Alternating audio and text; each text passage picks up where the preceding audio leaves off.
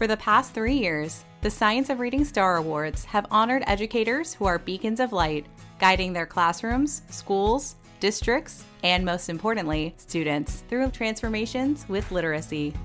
Now join us as we honor this year's winners at a special celebration event, which will feature celebrity keynoters and past podcast guests. Mitchell Brookins. Two years ago, one of my students as a school administrator came to me on the playground and he said, Mr. Brookins, I want to be like the other kids.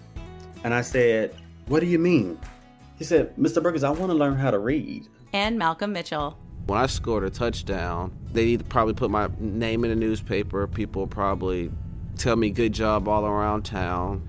But when I finished one book, no one ever said anything. So which one am I more likely to repeat?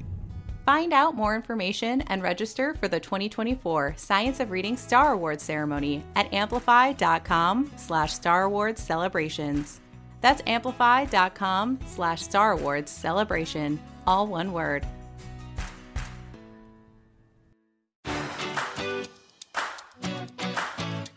This is Susan Lambert, and welcome to season six of Science of Reading the podcast. In the nearly three years since we launched this show, attention on early literacy instruction has skyrocketed. The state is launching a new initiative to provide coaching for teachers as they apply new methods for reading. Now, as mayor, He's reshaping New York City's entire approach to reading. Texas legislators came up with the idea of developing a program that would help improve reading outcomes. Now, the rollout here will help North Carolina teachers get the support they need to put the science of reading technique into practice. There's a real transformation happening across the country, placing a greater emphasis on the evidence based practices known as science of reading. Our past seasons have focused on bringing you that evidence directly from researchers and practitioners. And on this season of the podcast, we're going to get into the nitty gritty of how schools, districts, and states can most effectively begin and sustain that transition to science of reading. Before we get into that nitty gritty, we want to start with this. Min's Brain Builder Diary presents Reading. Why though? that sound from the first episode of Brain Builders, a new animated series from Amplify and the Right to Read Project, aimed at teaching kids about the science of reading. I like gym class and history and music, but when it comes to reading, well, I just really start to get a headache. Oh, that sounds no fun. And we're starting there because, as much as we're discussing the ins and outs of policy decisions and best practices at the school or district level, ultimately, the reason we're doing all this is to help kids become confident and capable readers. So, throughout this coming sixth season, as I speak with researchers, administrators, state policymakers, and more brilliant guests, I'm going to be sure to ask them about how their work impacts kids. And to kick off this season, I spoke with Margaret Goldberg, co creator of this new Brain Builders series. Well, hi, Margaret. Thank you for joining us again. This is the second time on the podcast for you. We appreciate it. It's good to see you again. Happy start of the school year. Yes, it is definitely the start of the school year. that requires a long pause, but definitely some excitement. Yeah, I think uh, everybody's going to have to take a long pause at the start of this school year too. So for our listeners, I'm recording in the East Eastern Standard Time where it's nine o'clock p.m. Margaret, you're in California where it's what six o'clock. Yep. Just got home from work. It's the first week of school with teachers. We're doing professional development this week, and kids come next week. How exciting! It is. It is. well, we're going to do a couple things today. So, the reason that we really wanted you to be on this episode, kicking off our very brand new season here at Science of Reading the podcast, is we really want to put students and bring students to the center of all the work that we're doing. So, we're going to take a few episodes to talk about things like state policy and district policy. Um, but I really wanted us to start with the students and just really get grounded in a reminder of the work that we're doing and why we're doing it. And so, to start that, I thought we could talk a little bit about the Brain Builders, which by the time this podcast episode airs, we will have already held the launch event for the Brain Builders. Um, so, let's just talk a little bit about them. 13 episode series that was created to teach kids the most efficient way to learn to read. And we're essentially then putting that science of reading directly into the hands of kids. These videos were developed with a really unique partnership between the Right to Read Project, nonprofit, and Amplify, a for profit. And I remember that very first conversation where I said, Hey, Margaret, I've got this idea. I'd like to do something for kids. Do you remember that conversation? Yes, I do. And keep going. Go ahead, nope. you tell it, and then I'll tell my version. no, I was just going to ask you, what do you remember that about that conversation? Um, and in hindsight, like was this a really good idea for us to do this?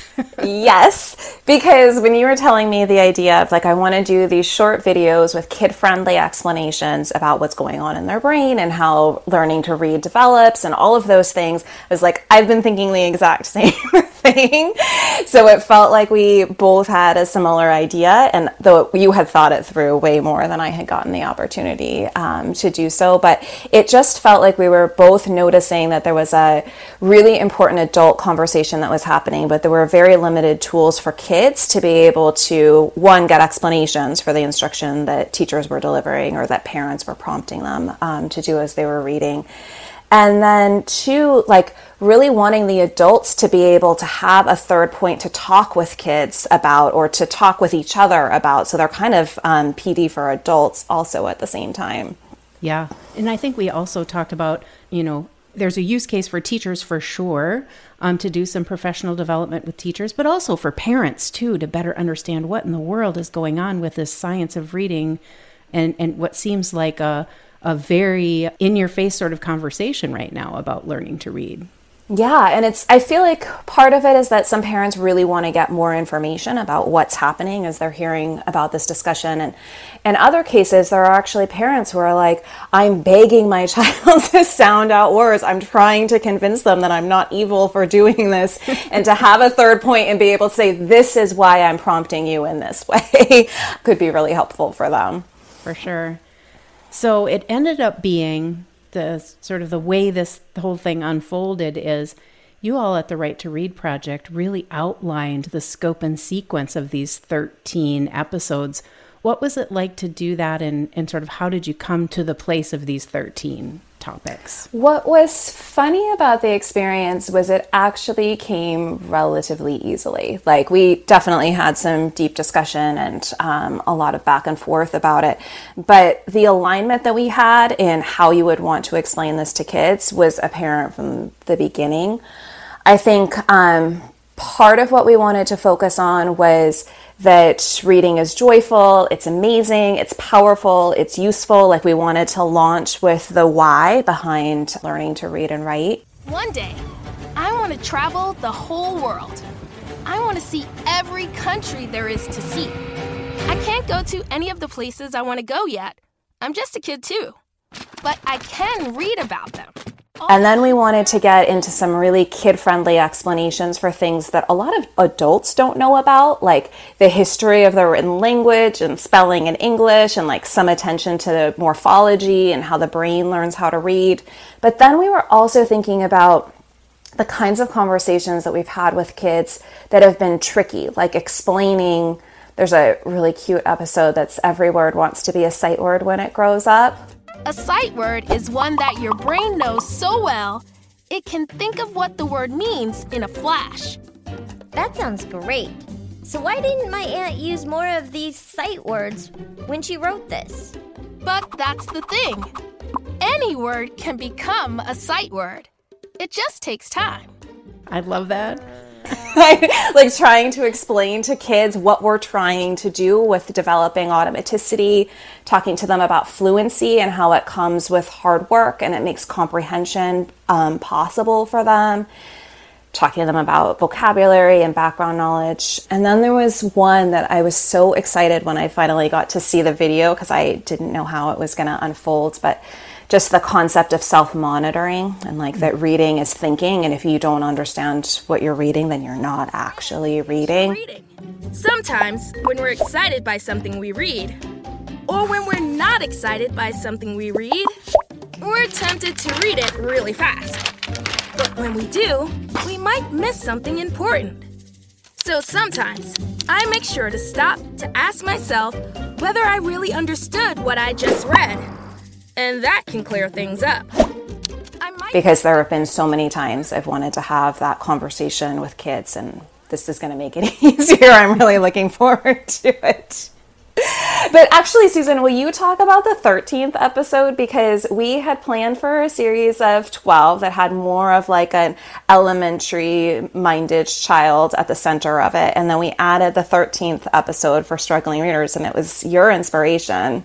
Yeah, I mean, we have so many struggling readers in middle and, and even high school. Um, and how cool is it to bring an episode to them to say, you know what, it's not your fault that you don't know mm-hmm. how to mm-hmm. read. You just didn't get good instruction. And given good instruction and extra practice and time, you can actually make that happen. Because learning to read can be hard work. Sometimes people don't recognize that. Eventually, reading becomes fun, I think. But when you're just starting out, it can be really hard. So I just thought it was really important that we spoke to to what we know, which is there's a lot of kids in those upper grades that don't know how to read. Yeah, and I think being transparent with them about like if you don't know how to read yet, it's because you haven't gotten the instruction and the amount of repetition and practice that you need. And there's this big variation from person to person about how difficult learning to read may be for them, but that it's never too late to learn how to read, that we can get you there. And I'm just imagining that it could be helpful for tutors or parents or teachers who want to be able to try to talk to a kid who may feel like they've given up on learning, ever being able to learn how to do this thing, and that there's a reset button we're trying to press That's so right. that the instruction can kick in and they can have a different experience from there on out. Yeah, absolutely. Listeners, we'll link in the show notes to the launch episode so that you can go back and sort of get behind the scenes. But just this idea of getting our misconceptions out and you guys like in the scope and sequence you you not only said here's what we need to cover in each one of these episodes but here's the kernel or the nugget of information that we need to cover and here's some misconceptions that we need to uncover as well and then being able to pull that together into a visual that wasn't little kiddish. And I really think that our creative designers did a pretty amazing job of making it very accessible for so many different age levels. Well, I remember when you were talking about the vision for the project. At some point, we were we got on a tangent about Shrek and how it's good for all ages. and I was like, yes, that's it it's those layers, right? So not everybody gets the same meaning out of it. And when you know more, you can get more out of it. So I do think that people will watch these over and over and over again. And I think they're going to be very popular with teachers. I hope so. I hope so. I think one of the things that I'm really looking forward to it is finding out how people are using them. Like I have some visions in my mind for how I want to use it at my school or um, how I can imagine doing it uh, when trying to talk with a kid who's struggling in some way or another. But I want to hear how people innovate to be able to use them. Yeah, for sure. And I just want to get it out there too that one of the requirements from Margaret Goldberg was that these videos would be accessible to everyone behind no subscription walls, no sign up walls, no paid walls at all, just completely available on a website. And I think that's amazing that we were able to come together and, and offer that. That all you have to do is click a button and you're in. I feel like one of the things that I've tried to hold on to as much as possible is that I experienced so much frustration in trying to learn about the science of reading with things being behind paywalls or things being inaccessible to me, not being able to. Um, find the information that I was looking for. And it just has always felt important to me that you shouldn't have to pay for this information. I think it's wrong that as a teacher, I paid so much money to get my credential and I took so many tests and I don't get paid that much. I shouldn't have to then pay for my own professional development this far in my career to have access to information. Um, so, yeah, I'm pretty serious about things being free. I think that's a valid point. You paid all that money for college and then you still didn't learn what you were supposed to learn to be able to teach kids how to read. anyway, I just want to throw it out there that yes, these things are going to be freely available and they and they are as of the listeners listening to this now. So it, it was pretty fun. And I do want to say this is and I, I, think you can echo this too. This is nothing about me and nothing about you. I literally had an idea that I launched out into the universe and ask some really smart people if they wanted to help and get it done. And after that, like I take zero credit for any of these because the hard work that went into developing those, the detail and the conversations that happened between folks on this side and folks on the right to read side is, I mean, just a huge shout out to them.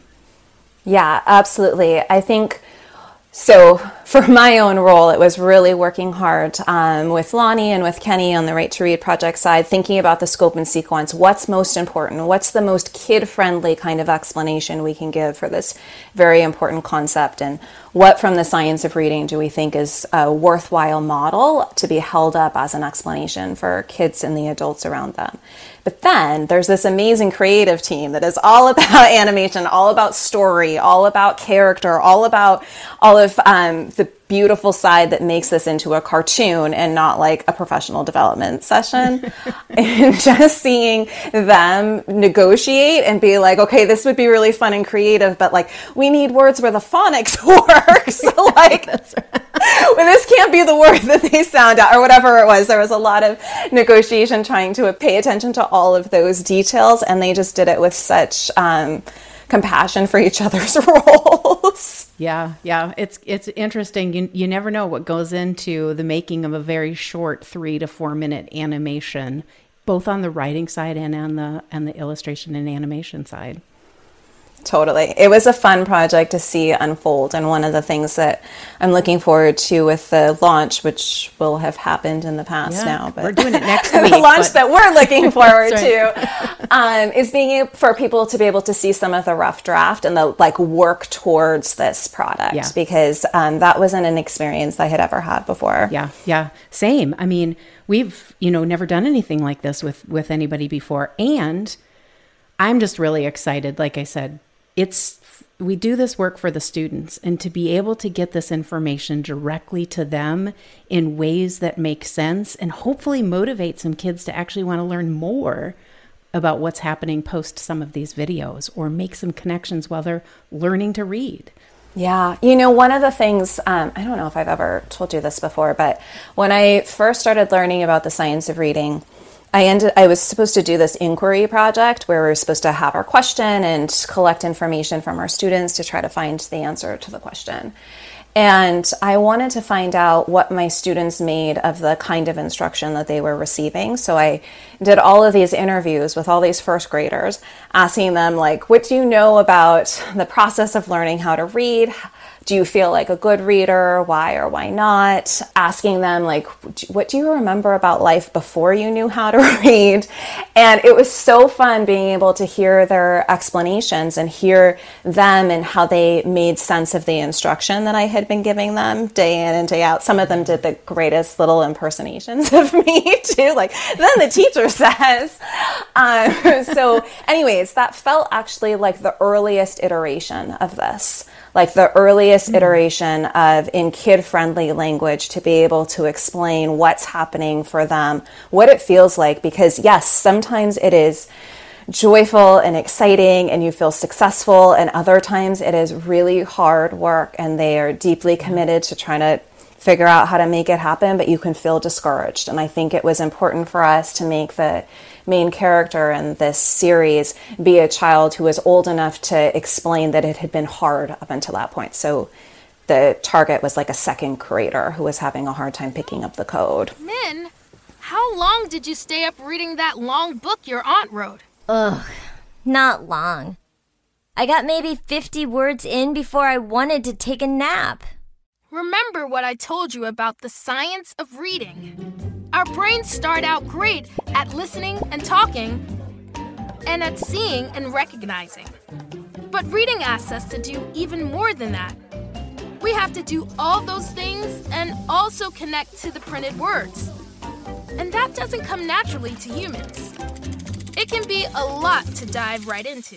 And listeners, if you do show these brain builders, not if, when you show these brain builders to your students or children, um, we would love to get some feedback on them. And you can send that feedback through uh, the Amplify email or to Right to Read project Yes, for sure. definitely. So let us let us know how you're using them and what the students think.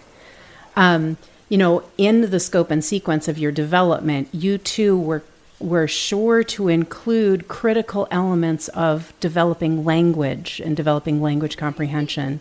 The superpower of reading is all about letters and sounds. But that can't be all there is to reading. Nope. That's only the beginning. Ooh, the sequel.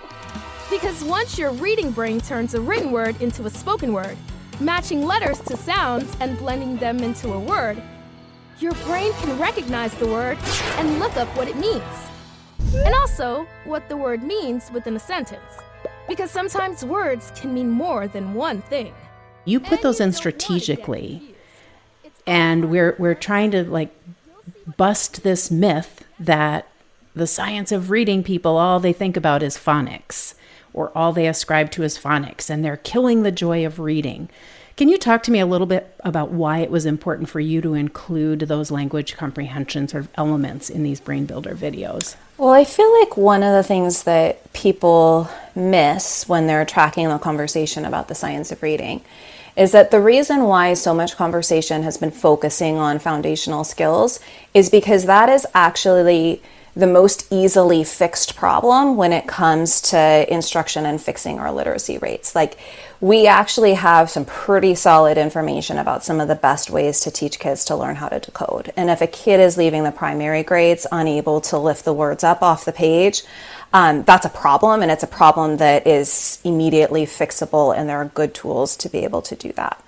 But when it comes to the language side of things, which is actually the bigger task, when we think about like making sure that kids beyond grades one and two actually have access to the written text, that they understand language they may never have heard before in conversation. They're finding new words and new um, complex sentence construction, and they're uh, expanding their knowledge about the world. They're reading about information they've never had access to. But that is all the rest of reading. like if we look at schooling, like that's a good chunk of the day for kindergartners, first graders, second graders, and it is most of the day for all of the rest of the grades. So the fact that our conversation has focused so much on primary grade foundational skills reading instruction is because it's like the easiest first step for us to take to be able to get better literacy outcomes. But there are so many steps to take after that.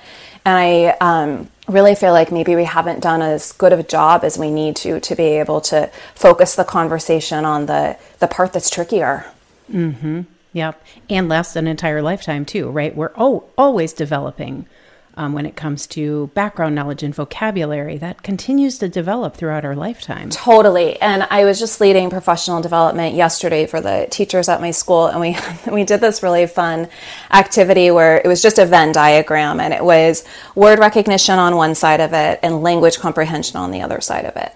And all of the teachers um, were at table groups, and they had envelopes they opened up, and they were reading. Um, little strips of paper that they needed to decide where was that um, item going to go so if the strip of paper said teaching with the goal of student mastery where does that go mm-hmm. on the venn diagram versus teaching with the goal of exposing students to content and we started having some really good conversations about how in our previous year of school we had focused a lot on the word recognition side of things like knowing this is a conquerable problem we can take on And now that we've got that down and our instruction is solid when it comes to teaching kids how to lift the words up off the page, we have to realize that language comprehension actually develops in a different way.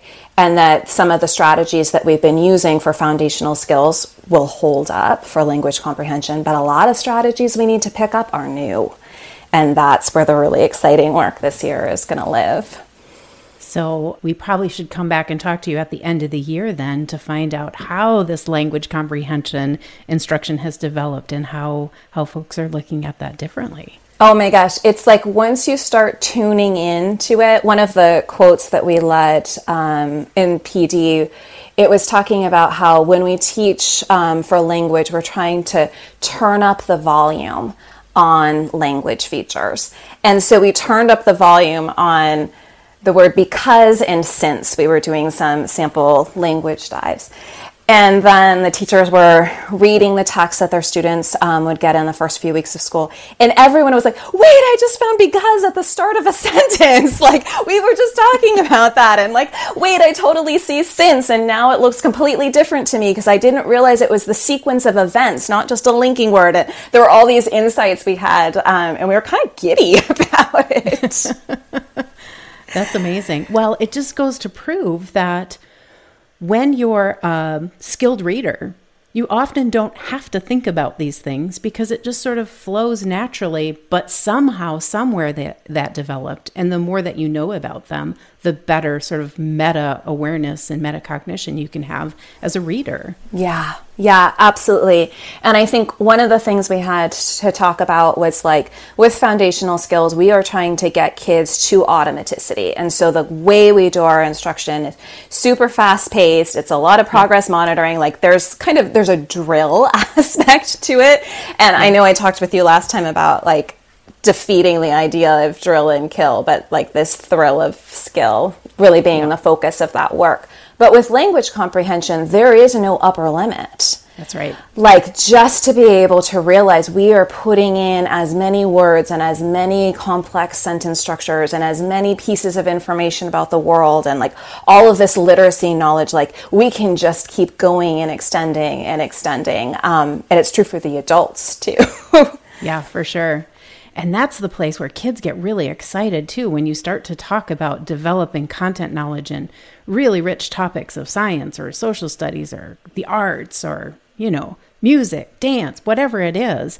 They get really excited uh, learning those topics. Yeah. And I think one thing that I wish is that a lot of teachers have gotten really excited about English spelling for very good reasons and like excited mm-hmm. about morphology, excited about all these layers to our language, and we should be excited about it, especially if we had in any way thought, you know, like English is too irregular or something like that. So if we're unlearning some things that we had thought about our language, um, there's joy in that learning.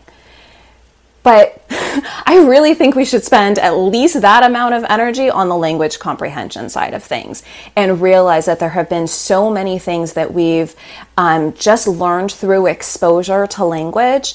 And that once we really start trying to teach kids how our language works, we start realizing things about it we never knew before. And we start realizing all of these ways in which our spoken language and written language are amazing. Um, and you can get giddy about that side of things, if not even more than the yeah. word recognition side, for sure. Yeah, for sure. I was just reading an article, and I hope I'm quoting this right. I'm pretty sure that it was an article by Gina Cervetti and uh, Freddie Hiebert, where they talked about this learning to read and then the transition to reading to learn, and that it really has set up a false dichotomy that we can start this figuring out how to use text to increase our knowledge base before we actually can decode words. So, how do we mm-hmm. strategically use text for kids? before they get to that place where they can decode it themselves. Totally. And one of the things that we talked about with this Venn diagram that I was explaining to you was um, there were slips of paper that were talking about matching students to text according to their ability and um, grade level text. And we had a really good discussion about the fact that with the foundational skills side of things, you do need to match kids up with text that they can read accurately, and that's going to be determined by their decoding ability. But when it comes to language comprehension, when it comes to being able to have those discussions, like what do you think the author meant here with this word choice? Or if we mm-hmm. were to remove this word from the sentence, how would that change the meaning of what's being said? Like all of those conversations about English syntax or anything like that, you want to use grade level text, and it's significantly above the ability of most of our kids decoding um, when you work in the primary grades or when you work in a school like mine where a lot of kids um, haven't gotten off to a good start with decoding. And so I think one of the things that we start realizing is that this idea that we have from balanced literacy about the importance of rich read alouds and the importance of developing a joy of reading and like a great classroom library and all of those things like that has a place in the science of reading classroom absolutely Absolutely. I love how you said that. And I use this example all the time in in um, in my work is I remember my dad taking me to the library. Mm-hmm. And I remember getting interested in topics and he didn't take me to the kids section mm-hmm. in the picture books section. I went to the adult section, right? And pulled out what I was interested in. And maybe I could learn something from the picture or from a few words, or maybe he would read it to me to help me learn and help me understand. But we shouldn't be afraid to put text in front of kids. Maybe that they can't even read yet. Yeah, yeah. But give them scaffolds and supports to help them. I was just talking with the kindergarten teachers at my school, and we were planning our literacy centers. And um, we were talking about the we want to have a center that's focused on book browsing and that kids would be able to get books and open them up and explore them and see what's there. And yes, they can't read them yet. we're not actually going to call that reading. we're not going to say that like when I make up a story and turn the pages that that's reading. We're going to call it book browsing. Yes. And it's a really valuable thing to give motivation to learn how to read. Yeah. Oh, that's great. I love it. So, you do a lot of thinking, you do a lot of professional development, you are in the trenches, um, and you're very well respected, by the way. Um, what are you thinking about these days about the science of reading movement or, or some of the research that's coming out? I was thinking the other day about how the focus has been maybe too much on the word recognition side of things. And I say that reluctantly because we still haven't gotten that right and it is an attainable goal. So I'm not saying that we need to stop talking about phonics. In fact, we need to continue talking about it and get it right, get really good um, at being able to ensure every kid leaves the primary grades able to read the words on the page. So it's not that I want us to put that off to the side and like give up on it.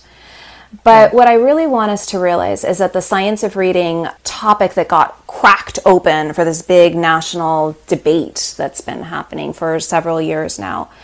Um, in a lot of different ways. It got started by parents who are advocating because their children weren't being taught how to read in school. A lot of families where their children have dyslexia or other um, reading difficulties, and that they were really campaigning for higher quality foundational skills instruction and they got the opportunity to have their voices heard. And as a result teachers started thinking about how they were providing that instruction.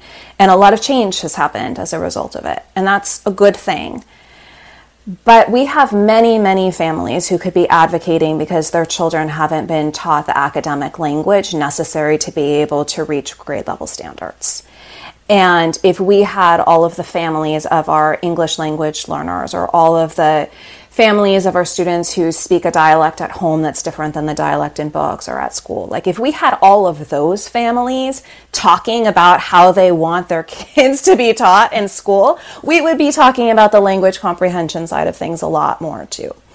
And so, mm-hmm. what's been coming to my mind is that I think it's important for us to realize why we are where we are, who has been cracking this conversation open, who's been participating in the conversation, whose values are being seen and addressed, um, and also realize all the other people who should be thought of as we're thinking about the students we serve and the instruction we deliver and the tools we use and the reflecting that we do. Because I don't think that we should have a conversation on one side about foundational skills instruction, on the other side about our English language learners, and on another side about equity and restorative practices. Like that all should be part of the literacy conversation in a way that hasn't happened yet. It's felt fragmented. Hmm.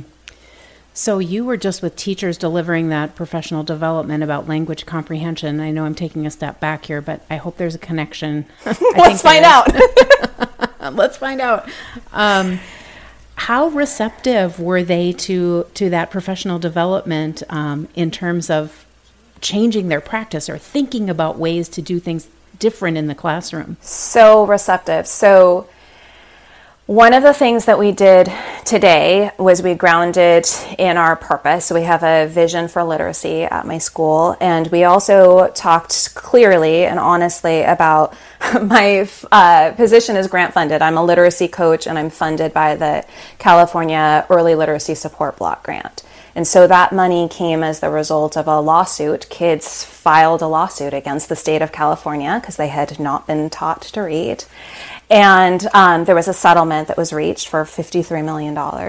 And so that money is going to the 73 lowest performing schools in the state, and my school is one of those. Hmm. And so we looked at the profiles of those students today. We looked um, to be able to read about Ella T, who was seven years old, and what happened and why. Like we were looking at each one of those kiddos, and we had a really great conversation about like pretty much all of our kids match the profiles of those children. And so we are doing this work because we have, there's a moral imperative. We need to get this right.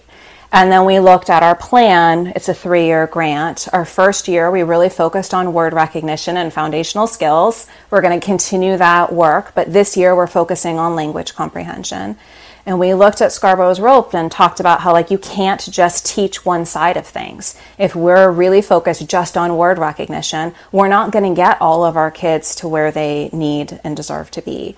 So teachers are really open to the idea of taking language comprehension on in this second year because I think what they're realizing is that we did see improvement. So our students who are most at risk, we saw a 15% decline there, and we also saw improvement in the amount of kids who scored proficient on comprehension measures. But in order to get all of our kids there, we actually need to teach comprehension. Like we need to get our language comprehension instruction down so kids are really able to raise the roof um, of their reading abilities. So I think it actually comes as a relief to anybody who had any sort of worry about just like what if we create word callers? What if we create kids who can decode but they can't comprehend? Or what if I lose the joy of teaching because I am following a scripted program? Or what if, like, all of those worries that may, no one really complained last year, but I can see if we were just focusing on one um, side of Scarborough's rope, it was going to percolate at some point up to the top. So this actually feels like relief like finally we've got our attention on all of the mm-hmm. things that matter, the whole school day's focus. So then the connection here is in the national conversation where we have people hyper focused on word recognition. And again, I'm with you. Not that we throw that out, we don't. It's really important, it's really attainable. Others are talking about language comprehension, others are talking about other areas. What do you think it's going to take to bring folks together to recognize and affirm that thing that you just said as following the science of reading, we have to do all of the things, not mm-hmm. just one or the other. Well, I don't know what it's going to take for other people, but I can say what it took for me. okay. So, what it took for me was to realize a very humbling realization, which was yikes, I have no idea how English spelling works. I have no idea how to explain it to children. I have a lot of adult learning that I need to do. And so I did that work. And then realizing, huh, I don't actually know English grammar either. like I, I just ask myself, like, does it sound right? And I'm privileged enough to be able to say that I have the voices of my parents and other teachers along the way who um, established what sounds right in my subconscious. But if I really need to be tasked with explaining how our language works to kids, I needed new strategies. And it was really helpful for me this summer. I did a lot of professional development. Um, I did a series that was called Learning How English Works. And it was so helpful to be able to talk about linguistically responsive routines, so helpful to think about um, how we think about answering students' questions that come up about our language as we're doing close reading and also very humbling. Like I felt as nervous exploring that side of things as I had originally about English spelling. So I think what it took for me was to realize I have a lot of learning to do. I'm going to do what I can right now. And then I'm going to realize there's a whole other level that I need to get into um, and feeling ready to be able to take that on in a mm. similar way. So, do you feel like this is going to be a real learning you, year for you as well as for the teachers that you're supporting in terms of language comprehension? Totally, totally. I think um, one of the things that I'm most looking forward to is because now I've been in this for several years, I feel a lot more confident when someone, whether it's a kid or a teacher, is like, why blah, blah, blah. And to be able to say, seriously good question. Let's find out. and I'm just really looking forward to being able to do that without quite so much imposter syndrome. So, should I throw it out there to our listeners? If you have any kind of question about language comprehension, send it to Margaret and she'll see if she can answer it. And if you can find an answer to your question, definitely send it to me because I probably need your answer. We're in this together. It takes a village, Margaret. It takes a village. Absolutely. So, I think yeah, part of when you were asking, like, what's it going to take to be able to bring all these conversations together? I think for me, it was realizing I've been let down by my training, by my curriculum, by my PD on both sides, on the hmm. word recognition and on the language comprehension side of things. I turned out to be a skilled reader because of luck and because of the background that I have. Word recognition came relatively easily, and I had a high um, level of exposure to language. And that, that actually, when I look back, I realize that that's why it's particularly hard for me to be able to answer questions because I never had someone who made me diagram sentences, right? Um, but I'm really excited about doing this learning, and I hope um, that what will end up happening is more conversation about all the parts of reading and the best practices for it. Yeah, yeah, I'm I'm with you on that for sure. Well, this season on Science of Reading the podcast, and again, this has been awesome to be able to launch our new season with you. We're centering our conversations on students. It's the reason we're doing this work. So, when I say the phrase, it's all about the students, what does that mean to you and to your work? Well, for me as a literacy coach, I think I always it's the student data that determines how effective I've been as a coach. So I can build strong relationships with the teachers and the admin at my school. I can love the interactions I'm having with people. I can be really excited about the PD I'm doing and the learning I'm doing. All of that stuff matters. And when it actually comes down to the efficacy of my coaching, it's if our reading scores go up. And I think one of the things that I've really realized is that I have to take myself out of the equation. It's not about how I want to spend my time, not about the things that I like, not about my own personality or my own opinions or theories. Like it really is my work is good when it works for kids, and it works for kids when it works for teachers.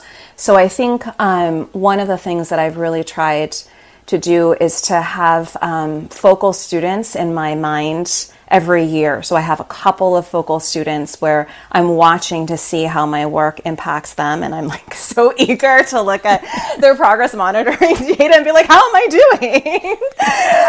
um, but yeah, that's, that's what comes to mind for me. It's the nervousness of looking at our reading scores and trying to see um, if I need to humble up and figure out, yes, I tried something and it's not working the way that it should, and I need to then try something else. Or if it's like, hey, we're headed in the right direction, I'm tired, but I have to keep going because it looks like it's working. Well, I don't know if you realize that, but in our entire, what we've been talking for about 40 minutes now, Many of your sentences include students, and I heard you say Mm. that word student or students over and over and over again. I mean, honestly, if we were talking about instruction and the science of reading and theory and practice, and I wasn't talking about students, I think actually I would have a I would have an identity crisis. They're on my mind all the time. It's very clear. And we are so happy to have you here again to both launch our Brain Builders in another venue, but also to just remind our listeners that it's all about the students and the things that we need to do for them to ensure they're off to a great, successful start and beyond becoming uh, literate. So thank you, Margaret. Thanks for joining us. You're so welcome. Good to see you. Good to see you too. Thanks so much for listening to my conversation with Margaret Goldberg. Check out the show notes for links to the Brain Builders video series, as well as the video of our recent launch party. Please let us know what you thought about this episode in our Facebook discussion group, Science of Reading the Community. There's much more to come on season six of Science of Reading the podcast. Next time, we're going deep into NAEP with former U.S. Assistant Secretary of Education Chester Finn.